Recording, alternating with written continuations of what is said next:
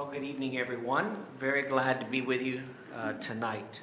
If you want to open your Bibles to Genesis, the 15th chapter, that's where we're going to be uh, starting in our study together this evening. Glad everybody is here. I'd like to welcome all those who are watching online, those who are in the parking lot, as well as those who are here in the auditorium. I was thinking before we get started that this is the first Wednesday after the time change. So I've got a real challenge tonight in that everyone thinks it's almost bedtime, and, and because it's dark outside, and you've had a long week, and now you're tired. But we're here to study, and we're going to stay as energized as possible for the next 40 minutes or so and try to cover some important stuff. And you guys are always great about being uh, good listeners, good uh, comment makers, and I appreciate the encouragement that you've given me. I want to say thank you to uh, Brian. I know he's not in here, he's teaching another class, but uh, I listened to his class. Uh, he did an excellent job. And the two things that he said at the introduction of his class, I wanted to repeat because I thought it was of interest, and that is number one, God has expectations of his people. And number two, God's expectations include those who are worshiping him. And that was true from the very beginning, all the way back in Genesis chapters 2 and 3. And it's true as we look at the covenant relationship that develops in chapters 15 and 17, which we're going to get into tonight. So I appreciate Brian uh, teaching while I was away. And we're going to pick up and do 15, 16, 17, and 18 tonight. That is our plan. Let's go ahead and take a moment uh, and pray together, and then we'll read and study together. Our Father and our God, we approach you as the only creator, as the only one who exists, who brought this world into existence, as we've read in our study of Genesis, who provided for us the examples of men and women, both who did things well and those who did things poorly, so that we might learn from them.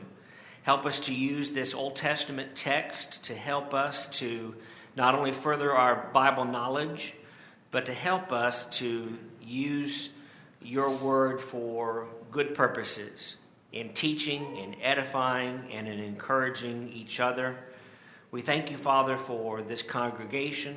We pray your blessings on especially the younger people and the teachers who are engaged in their teaching we're so thankful for all the, the good work that's being done tonight and that's been done uh, in preparation for tonight by those teachers. Bless the families and those who have prioritized being together for the purpose of worshiping and studying together as we do tonight. Thank you so much for your son Jesus, for the sacrifice that he made. Help us to live according to your will and according to his example. It's through him that we pray all these things. Amen. Okay, uh, again, glad you're here. Uh, so, last week, just a quick recap. We ended uh, with chapter 14 uh, on the subject of Lot's captivity and then of his rescue. This is, of course, not the final time that we are going to hear about Sodom and Gomorrah. In fact, that's going to be the tail end of our study together uh, tonight as we get into chapter 18. But I want to start with chapter 15, uh, and I want to start with just the first couple of words here uh, in chapter 15. And that is, after these things, the word of the Lord came to Abram in a vision, saying, Do not be afraid. I am your shield, your exceedingly great reward. Um, and then as you kind of develop on, you see where uh, he makes reference to this Eleazar of Damascus. And I, I think I had talked about this uh, two weeks ago, that it's going to be the. Actually, no, I'm going to talk about it here tonight. I was studying it two weeks ago. But here's one of the things that I think is important for us to, to notice as we spend just a few minutes on chapter 15. And that is in verse 4, after talking about Eliezer, after he's already, we've already had some discussion about, uh, we're going to have Ishmael tonight, is verse 4 Behold, the, the word of the Lord came to him, saying, This one shall not be your heir talking presumably about Eleazar, or for that matter, even Lot, because you can make the argument that Lot was kind of a, a, a de facto son figure of Abraham or Abram, but one who will come from your own body shall be your heir. And so, your very own son. Some translations in verse 4, rather than saying come from your own body, say your very own son. And in fact, that seems to be a more literal interpretation or wording of what's going on here. Your very own son. So, not to be confused with Eleazar, not to be confused with Lot. And so, remember that back in chapter 12, Abram had received the initial promise that great things were going to happen the land promise, the nation promise, the heir promise all the different things that were going to happen as a result of his child.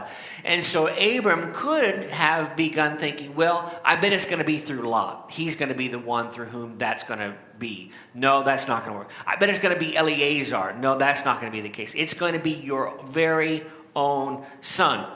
And then when you get to his very own son in chapters 15, 16, with Ishmael, which was his son, no, it's not that one either. So sometimes God works in those ways that are beyond our imagination uh, or beyond what we would anticipate. And it reminds me of that passage in Ephesians chapter 3 where it talks about, I think it's in verse 20, where it says that God is able to do exceedingly and abundantly above all that we could ask or think or imagine, some versions say. I want to go down and drop down, and, and a repetition in verse 5 before we go to verse 8. He said to him, So shall your descendants be like the stars of heaven. Count the stars if you're able to number them. So this is uh, a repeat. So when you think about Genesis, at least for me, I think about 12, 15, 17. I think about all three of those in the same kind of vein or category. They're all promises, and then a building on the promises, and then a building on the promises. And the key word, as we're going to get to, we'll conclude with applications, is there's always a covenant relationship between us and God. There's always that agreement between us and God. And that was the case going back to the very first covenant where he says, Eat of every tree, but of the tree in the midst of the garden you shall not eat. So there's always these agreements between God and mankind. So, speaking of covenants, let's go down to verse 8 he said, Lord God, how shall I know that I will inherit it? And so he said to him, Bring me a three year old heifer, a three year old female goat, a three year old ram, a turtle dove, and a young pigeon. And then, for someone who is completely foreign to the Bible, the, the series of events that happen in the next 10 verses or so would really kind of strike you as a little bit odd. But let's read just a couple of things here where it says in verse 10 cut them in two down the middle, and he placed each piece opposite the other, but he did not cut the birds in two. And when the vultures came down on the carcasses, Abram drove them away. And then this vision, this deep sleep happens to Abram in verses 12 through about verse 16. Uh, in verse 17, it came to pass when the sun went down and was dark that behold, there appeared a smoking oven and a burning torch that passed between those pieces. On the same day, the Lord made a covenant with Abram, saying, To your descendants I have given this land from the river of Egypt to the great river, the river Euphrates. And then here we have the ites that uh, Brian talked about last week the Kenites, the Kenizzites, the Cadmonites, the Hittites, the Perizzites, Rephaim, the Amorites, the Canaanites, the Girgashites, and the Jebusites. And so if you go back to, he had a chart up here. Uh, if you want that chart in email form or a similar one that I have in print form, happy to give that to you where it shows the descendants of Ham, Shem, and Japheth and where they likely came from, where they likely ended up. Uh, and I thought he did a good job of talking about that. But let's talk about this making a covenant. That word make there uh, literally is the idea of cutting a covenant. So he was cutting a covenant, and literally there was a cutting of the animals down the tube. And historically, this is not just something that was germane to biblical people or biblical times. There seems to be evidence that other cultures, when they had a covenant, they would cut the covenant. Incidentally, remember that idea of a cutting as a part of a covenant, which we'll get into in chapters 16, 17, and 18 here towards the end of our uh, subject tonight. So, when you think about this, we may think that this is a sacrifice, but I would submit that this is not so much about a sacrifice, though obviously the animals who were involved may have uh, had a different opinion on that, uh, but rather a cultural concept of the times in which they lived. And then he makes reference to Abram who's going to sleep, or Abram who's going to die.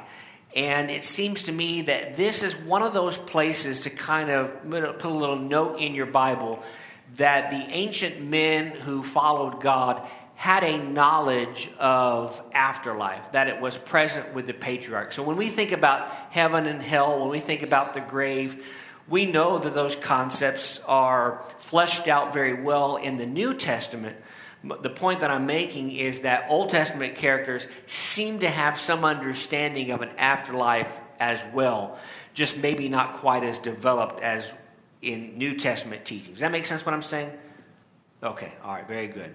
All right, anything else on chapter 15? Uh, as, as always, we move rather briskly, but anything on chapter 15? And we'll bring a microphone to you. Just raise your hand. Uh, if you've got a, a, pithy comment, we'll just, just shout it out and I'll repeat it for the benefit of everyone. All right. Okay, thank you, David. Um, anything? Okay, chapter 16. Let's go ahead and move to chapter 16. Thank you, David, for being ready at the ready. Uh, okay, let's move on to chapter 16.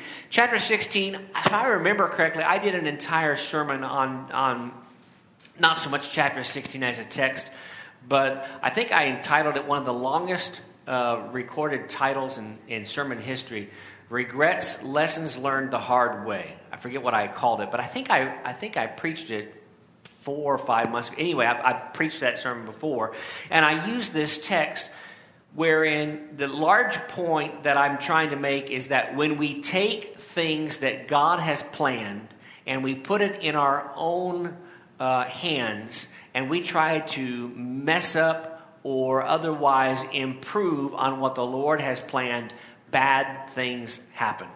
And that was certainly the case here in chapter 16. Um, Sarai's barrenness was embarrassing. Why was that the case? Why, why was she so concerned about this? In a word or two.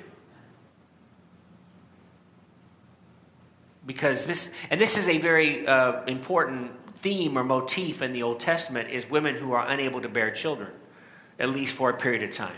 But why is that such a big deal for her? I would, I would suggest that, again, we have to appreciate the culture and the lack of medical technology that existed uh, 4,000 years ago. It was an ancient belief that when a man and a woman, when a husband and wife were unable to bear children, that, well, it's obviously her fault. Uh, she's the one who's responsible. And the other thing is to not have children, both for the man and for the wife, was akin to why did we even get married in the first place? Why do I even exist? Because your existence is referenced based on your children. And there's certainly something to be said for that even today but not to, the, not to that extreme. We want children, we want people to grow up after us oftentimes. But back then, if you did not have that happen, it was almost like you were a scourge to society. And so this was a very serious thing. So when we see that Rachel is unable to have children, when we see that other women in Scripture are unable to have children, that is a very important concept to make sure that we appreciate. So Sarai has a plan. We are familiar with chapter 16, so we're going to read just a couple of verses just to refresh ourselves. But in verse 2, Sarai said to Abram, See now, the Lord has restrained me from bearing children. That is a true statement. The Lord has restrained her. Please go into my maid, whose name is Hagar, as we read in verse 1. Perhaps I shall obtain children by her. So, what's the problem with this? And it, or maybe I should say, what are some of the problems with this? And I kind of alluded to it a, a minute or so ago, but what, what's the big deal here? Because we know that culturally this happened on numerous occasions. God giving them specific instructions on how it would be. Very excellent point. I like the word that you use. Nathan uses the word specific. God has given specific instructions. And you going back to chapter 15, verse 4, the very own son, your very own son, from your very own flesh, from your own body. So I think the key thing here is they are taking God's plan, what God has suggest not suggested, has mandated as being his plan, and they're throwing it out the window, saying we're going to create our own substitute plan. So the real problem is taking God's plan and substituting, and I put there in capital letters with a capital T with their plan. So I think that's what we have to appreciate is going on here. Um, I had never thought about this until uh, I was studying this um, and preparing for this. I want to look at chapter 16, verses 3 and 4, and read them very deliberately. Verse 3 says Sarai, Abram's wife, took Hagar, her maid, the Egyptian, gave her to her husband Abram to be his wife, after Abram had dwelt ten years in the land of Canaan. So he went in to Hagar, she conceived, and when she saw that she had conceived, her mistress became despised in her eyes. Compare that to Genesis chapter 3, verse 6, which is another very familiar text to us says, When the woman saw that the tree was good for food, that it was pleasant to the eyes, and a tree desired to make one wise, she took of its fruit and she ate. So there are three key words gave, took, and accept. That even though those words aren't directly uh, connected in repetition in 3 6 verses 16 3 through 4, the concept is very much there. It's almost like the same sinful action undertaken by Eve and Adam in the garden is now paralleled in the sinful action of Sarai in choosing to take God's plan into her own hands. I thought that was kind of interesting. I never really thought about that or noticed that before, that there may be some parallel between those particular concepts. Uh, thoughts on that before we kind of, I'm going to kind of move into a different direction in chapter 16. And again, just raise your hand. We'll come bring you Mike. David over here, uh, David, and then Nathan. So, uh, and what I want us to do here in just a second is go ahead and transition to verse 7. So, David Tirado in the very back.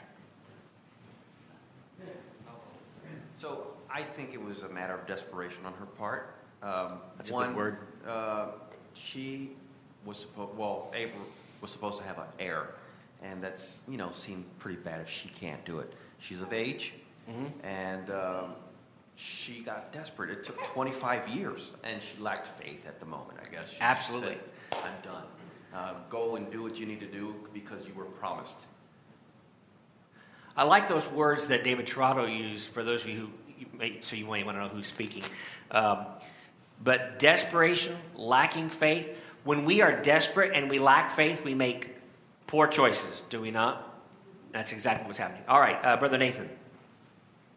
I think, you know, I guess the question sort of rattles around in my mind is, with their altering of God's plan, did could that have possibly prolonged the time before she was able to Have Isaac. um, have Isaac? You know, if if they would have went along with his plan, we don't know, but could it be perceived that you know possibly Isaac could have came along earlier rather than later on if they would have just stuck with his plan and all? Cer- certainly possible. I mean, we know that God um, has his timetables, but we also know that God is willing to, as we get into chapter 18, he's willing to work with us, willing to work with Abram, or Abraham at that point. Um, so that's, that's an interesting point as well.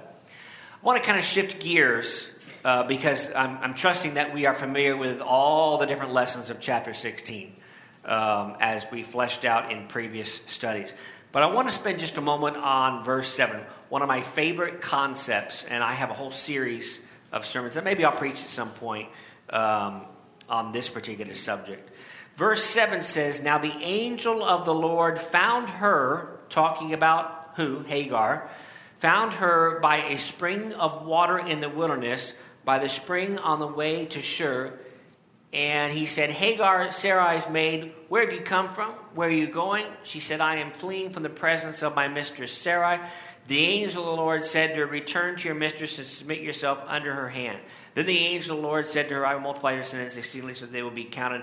And then the angel of the Lord, and then he goes on and talks. And then um, we see four different times there the angel of the Lord. This is the first time, I'm having such time with this tonight. There we go. Those of you. Can we just switch to pulpit? Do you mind? So, for those of you in the parking lot, you're missing uh, technical difficulties here. Right, there we go. Um, otherwise, I'll be so distracted by that. Wendy will tell you that she can multitask because she's a female. I can't multitask. I can't do that and do this at the same time. All right. So, this is the first time that the angel of the Lord is referenced. A phrase that is used some 70 times in the Old Testament um, and is not employed in the New Testament. So, this is beyond the scope of our study together tonight as to who the angel of the Lord is, but there is something to be said for it. Some sort of special, specific angel, because there are angels. We know that there are angels that all the time are interacting and, and, and delivering messages. We know that there are angels who appear uh, later in the story at Sodom and Gomorrah, right? Uh, but the angel of the Lord, who is he? What is he? Is he supposed to be someone's particular uh, if we have some time tonight, if we have questions, I'll share with you who I think it is or what I think it is, or you just ask me later. But I always leave that as a as a opportunity to discuss later. So I have a series of, of seven sermons or eight sermons on angels. Um, and it was one of the most fascinating personal studies I ever engaged in because I was like, this is there's just so much in the Bible about them that we don't know, but yet when you explore, there are, I think there's more to know than we sometimes give ourselves credit for. So we'll come back and talk about that if we have time. But I want to get into Ishmael, though, in chapter 16. It says in verse 13, I'm sorry, in verse 11, Behold, you are with child, and you shall bear a son. You shall call his name Ishmael, because the Lord has heard your affliction. So we have here the birth of Ishmael uh, by way of Hagar. And his name, as is referenced here, is the idea of God hearing your affliction. Literally, it's the idea of God hearing or God listening. In verse 12, he shall be a wild man. He shall be against every man, and every man's hand against him, and he shall dwell in the presence of all his brethren. So he will be called a wild man and he is also one who is going to be associated with violence and an unsettled nature. What else do we know about Ishmael? Because this is obviously this, this point that he's going to be unsettled and violence. Is that true? Absolutely, it's true, right? It's true historically in biblical times. You could even make the argument, not to get too far ahead of ourselves, because we want to talk a little bit about um, Jewish state concept. Uh, it's even true today, uh, in that the descendants of Ishmael are very much opposed to the descendants of his stepbrother, I guess you could call him, Isaac, right? So we'll get into that when we get into the, the idea of a Jewish state. But I wanted to just, before we finish up in chapter 16 here, I wanted to, to note this, and that is the focus on Hagar. Um, three different times, for example, verse 15, where it says, Hagar bore Abram a son. On three different occasions in this in the course of just a few verses, it says Hagar gave birth, not Sarah. So it's almost as if God is, is putting a big highlighter on this, saying, Hagar gave birth, Hagar gave birth, Hagar gave birth. It wasn't you, Sarah. And I, I, I, think there's something to what Nathan said in that, and, and what David Tirado said, that that desperation uh, where you interrupt God's plans, well, you, I guess you can't interrupt God's plans. Well, I guess you can, but you cannot change God's plans, but you can cause God to change his mind. We know that we pray to God so that he will in, uh, uh, intercede for us on particular occasions, uh, whether it be physical or spiritual, whatever. But I thought that was interesting that he keeps saying, Hagar gave birth, Hagar gave birth, Hagar gave birth. All right, uh, I want to go ahead and move on to chapter 17 because chapter 17 is big. It's again all about the covenant. Uh, verse 1 Abram was 99 years old. The Lord appeared to Abram and said to him, I am Almighty God. Remember when we talked about the uh, three weeks ago the identifications of God? We talked about El Elyon, we talked about Jehovah, we talked about Elohim, and we talked about El Shaddai. This is the first time that we are introduced to the idea of God Almighty. It's a yet another name uh, for God, another description, another way of understanding who He is and what His personality is all about. This is also where uh, the name change happens in chapter 17, where you have the move from Abram to Abraham on this particular occasion. Uh, what does the name Abraham mean in a phrase? Father of nations. Okay, we got two correct answers. The idea of exaltation, right? And the idea of a father of nations or a father of many nations. In fact, our children sometimes sing a song Father Abraham had many sons, many sons had Father Abraham. I'm one of them, so let's just praise the Lord. Left arm, right arm. I don't know. I don't know what they do. But uh, that's how I learned it. Um, but I think that's interesting to appreciate that he's going to be the father of a multitude. Notice, if you would, the irony. Abraham, now Abraham, is going to be the father of many nations, and Abraham's standing there scratching his head saying, How's that going to happen when I don't have any children? And my wife uh, has concocted this plan to have children, but it's very clear that that's not what God wants or what God wanted. I think that's probably something that Abraham and Sarah, uh, one of the points in that sermon on Genesis 16 is the idea we, we live to regret our poor choices. And I think that was clearly the case. In fact, remember what uh, Sarai said to Abram? She said, You take her, you deal with her, do whatever you want. And in a very rude tone, as I can only imagine, was the case. And uh, so, yet, he's going to be the father of these many nations. Verse 7, let's drop down uh, to verse 7 in the text. He says, I will establish my covenant. So there's the C word again, yet again, between me and you and your descendants after you and their generations for an everlasting covenant to be God to you, to your descendants after you. Uh, that everlasting covenant is the idea of into the hidden future. So, and the reason I point that out is because this concept causes confusion or sometimes even misteaching in modern times.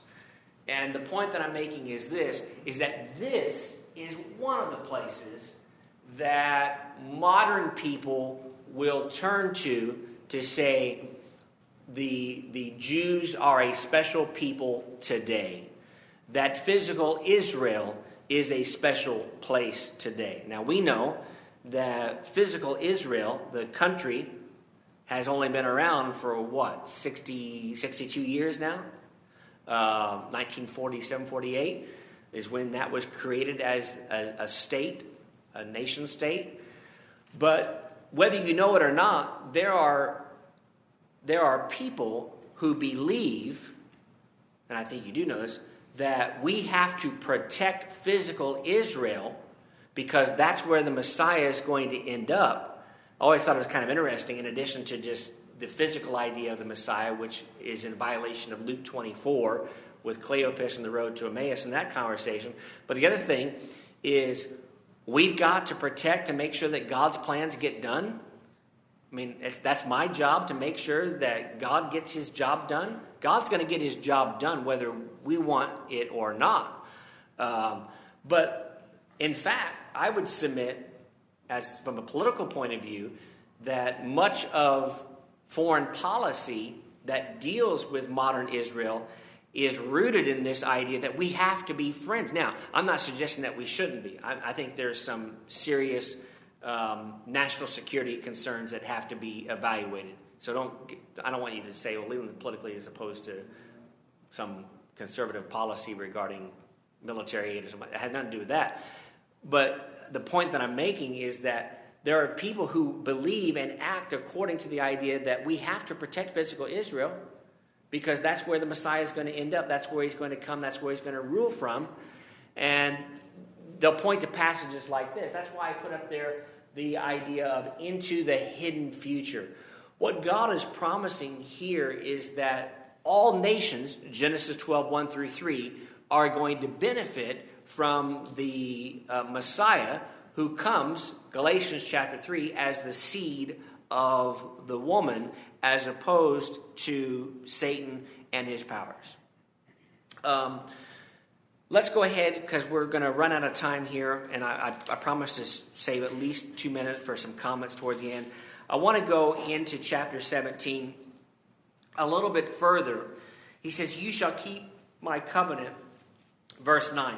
This is the covenant, verse 10, which you shall keep between me and your descendants after you uh, colon or quote every male child among you shall be circumcised and you shall be circumcised in the flesh of your foreskins shall be a sign of the covenant between me and you.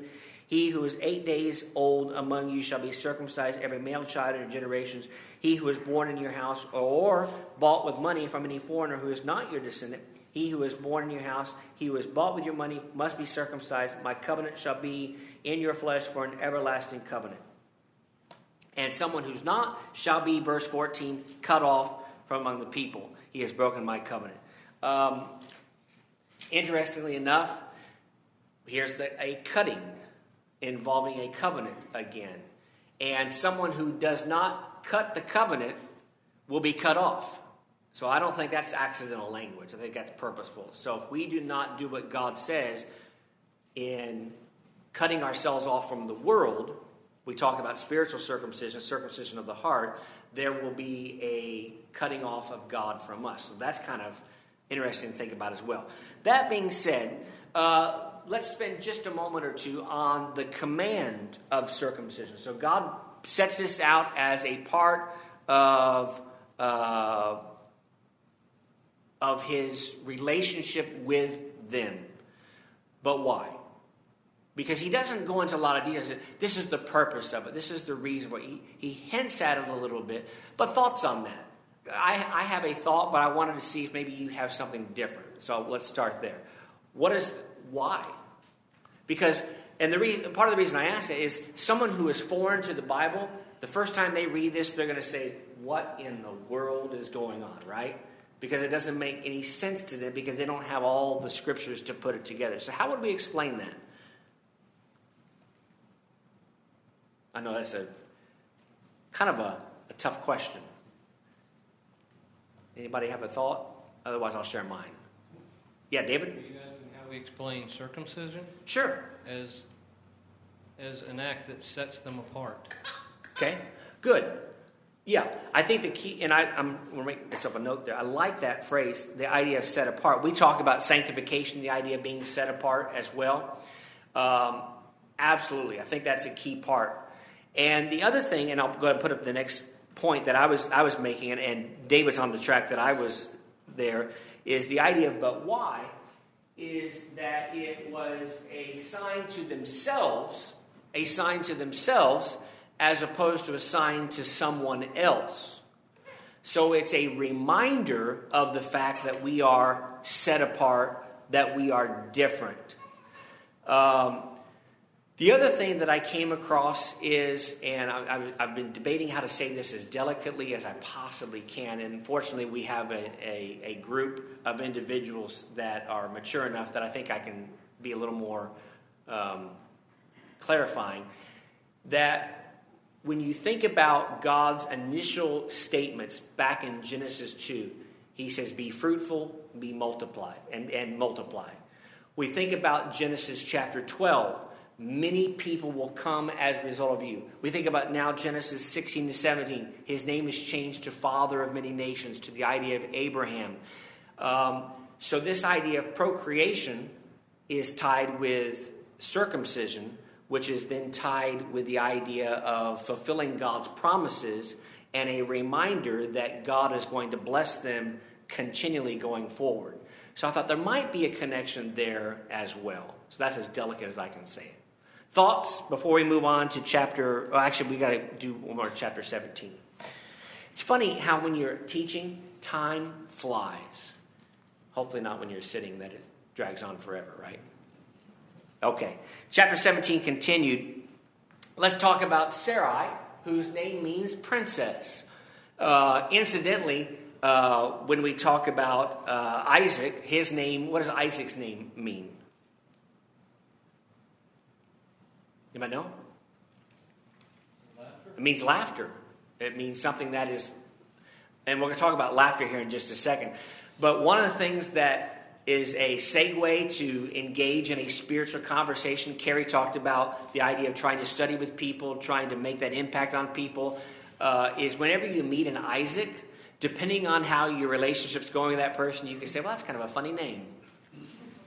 And they'll say, "What do you mean?" Sometimes, sometimes they'll get it. I laugh at your name, and then say, "Well, you know, we just learned in Bible class that um, that Isaac means laughter." And of course, then they're going to ask you, "Well, where do you go to church, or what do you believe, or what?" Like Carrie said on Sunday, "What kind of a Christian are you?" Right? And so that opens up a conversation. Same with same with Sarah. Say, "Oh, princess, your name means princess." That's what the, the Bible talks about. Uh, and then there's your opening as well. Uh, when we get into Rachel and Leah, we'll have to pause on that uh, because of Leah's name. Uh, but we'll, we'll, we'll deal with that when the time comes. One of my favorite points. And I have a sister named Leah, and she's obviously good looking because she was related to me. Uh, so Abraham laughs here on this particular occasion. Sarah laughing is not until chapter 18, right? Am I right? Yeah. So we don't get Sarah's record of laughing until chapter 18. It's chapter 17 where Abraham laughs. There are a couple of possible interpretations for that, and I don't know which one is which. I can tell you what my personal one is um, when we get to that point. Some interpret it as a scoffing laughing. Ha ha. You mean I'm, because he says he falls on his face laughing. Some interpret it, secondly, as he falls on his face laughing with joy over I'm going to have a child. It's one of those two, or somewhere in between. But the key thing that I want us to, to note is rather than Abraham saying, No, that's just the silliest notion I've ever heard of, uh, Abraham obeys and he does so immediately. If you look at verse uh, 22, uh, he finished talking with him. God went up from Abraham. So Abraham took Ishmael his son, all who were born in his house, all who were bought with money, every male among the men of Abraham's house circumcised the flesh. The same thing in verses 26 and 27. So Abraham is immediately obeying God with the covenant of circumcision. So the point that I, I guess that I'm trying to make, and maybe not making it well, is that if he would have questioned God, he may not have made those particular choices uh, otherwise. Then again, Genesis chapter 12, the first time we are really introduced to Abraham, God says, Do X. Abraham says, Yes, sir, I'll do it without question. So that's kind of the, the character of Abraham and why he's such a, a, a, a profound example of faith. Uh, let's go to Genesis 18, where we see that Sarah laughs, but first we see these three men. Maybe uh, I should maybe put men in quotes there, uh, who approach uh, Abraham. Uh, and what does Abraham say to Sarah? What does he say do, in short?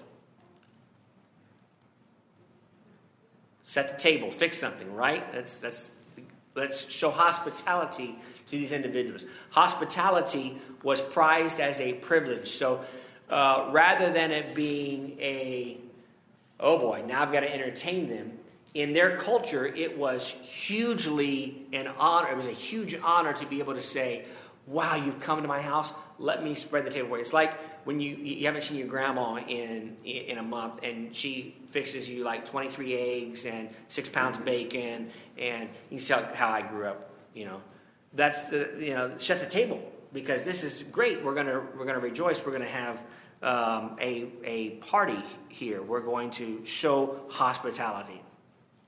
Go down in chapter 18 to verse 9. Where is Sarah, your wife? So he said, Here in the tent. Um, incidentally, Abram, Abraham did not say, By the way, my wife's name is Sarah. They knew Sarah's name. Something to be said about that. You know, God knows all things, of course. Um, I will certainly return to you according to the time of life, and behold, Sarah, your wife, shall have a son. So, very explicit language in verse 10, uh, where you see the promise of a son. And what does Sarah do? In my Bible, uh, in the New King James, it is a parenthetical statement. Sarah was listening in the tent door, which was behind him. Now, Abraham and Sarah were old, well advanced in age, and Sarah had passed the age of childbearing. Therefore, Sarah this time, the phrase that is used, verse 12, laughed within herself, saying, After I have grown old, shall I have pleasure, my Lord being old also. So now Sarah laughs. And then you have this really uncomfortable, cringeworthy situation where in verse 13 the Lord says to Abraham, Why did Sarah laugh? Shall I surely bear a child since I'm old? Is anything too hard for the Lord? At the appointed time I'll return to you according to the life of time and Sarah and have a, and shall have a son. But Sarah denied it. I'm thinking at this point the blood drained from her face. She says, I did not laugh, for she was afraid. And he said, No, but you did laugh. And I've always thought it interesting that that's the, the end of the argument right there. Sarah didn't say, no, no, no, I didn't. she knew she was caught, kind of speak. Is there a difference between Abraham laughing and Sarah laughing? And I, and I don't know that I know the perfect answer. Part of that depends on how you go back and you read the first laughing of Abraham, right?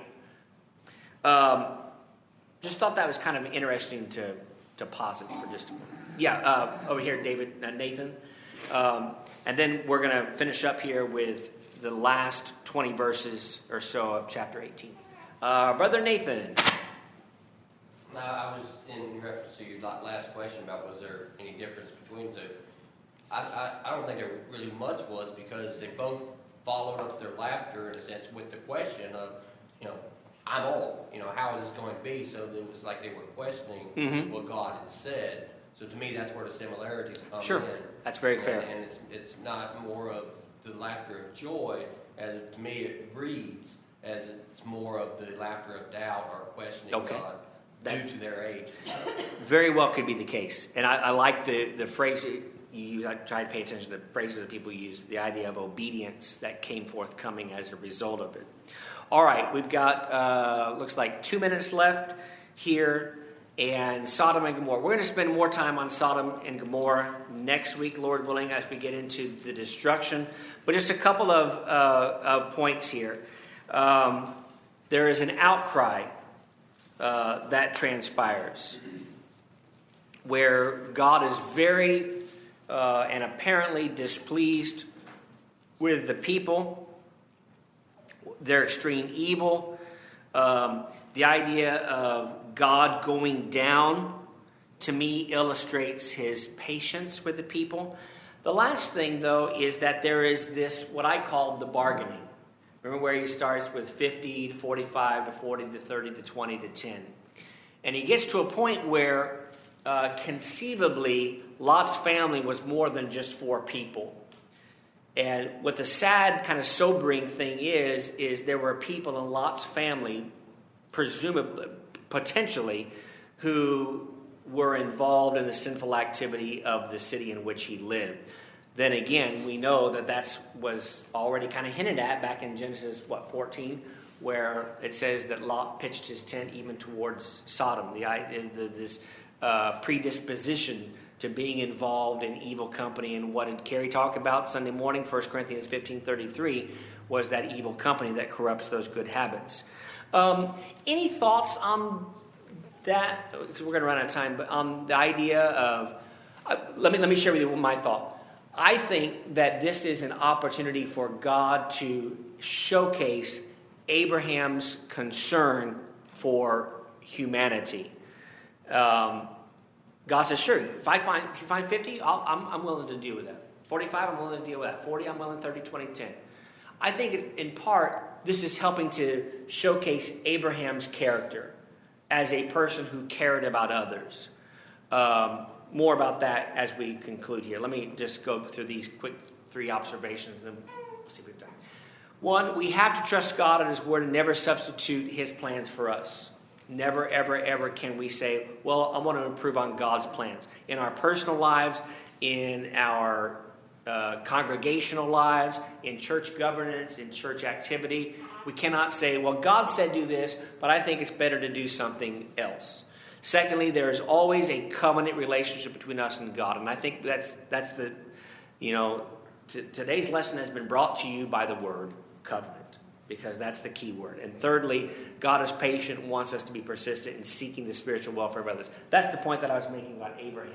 I think that one of the reasons that that God does the 50, 45, 40, 30, 20, 10 thing is one, God showing himself to be patient, kind, and loving. But at the same time, it's an opportunity for Abraham to showcase, I care about these people. And God says, I'm willing to work with you on that. So, uh, 30 seconds for last second comments or anything that you may have. Otherwise, we'll go and close up. I know we went through a lot.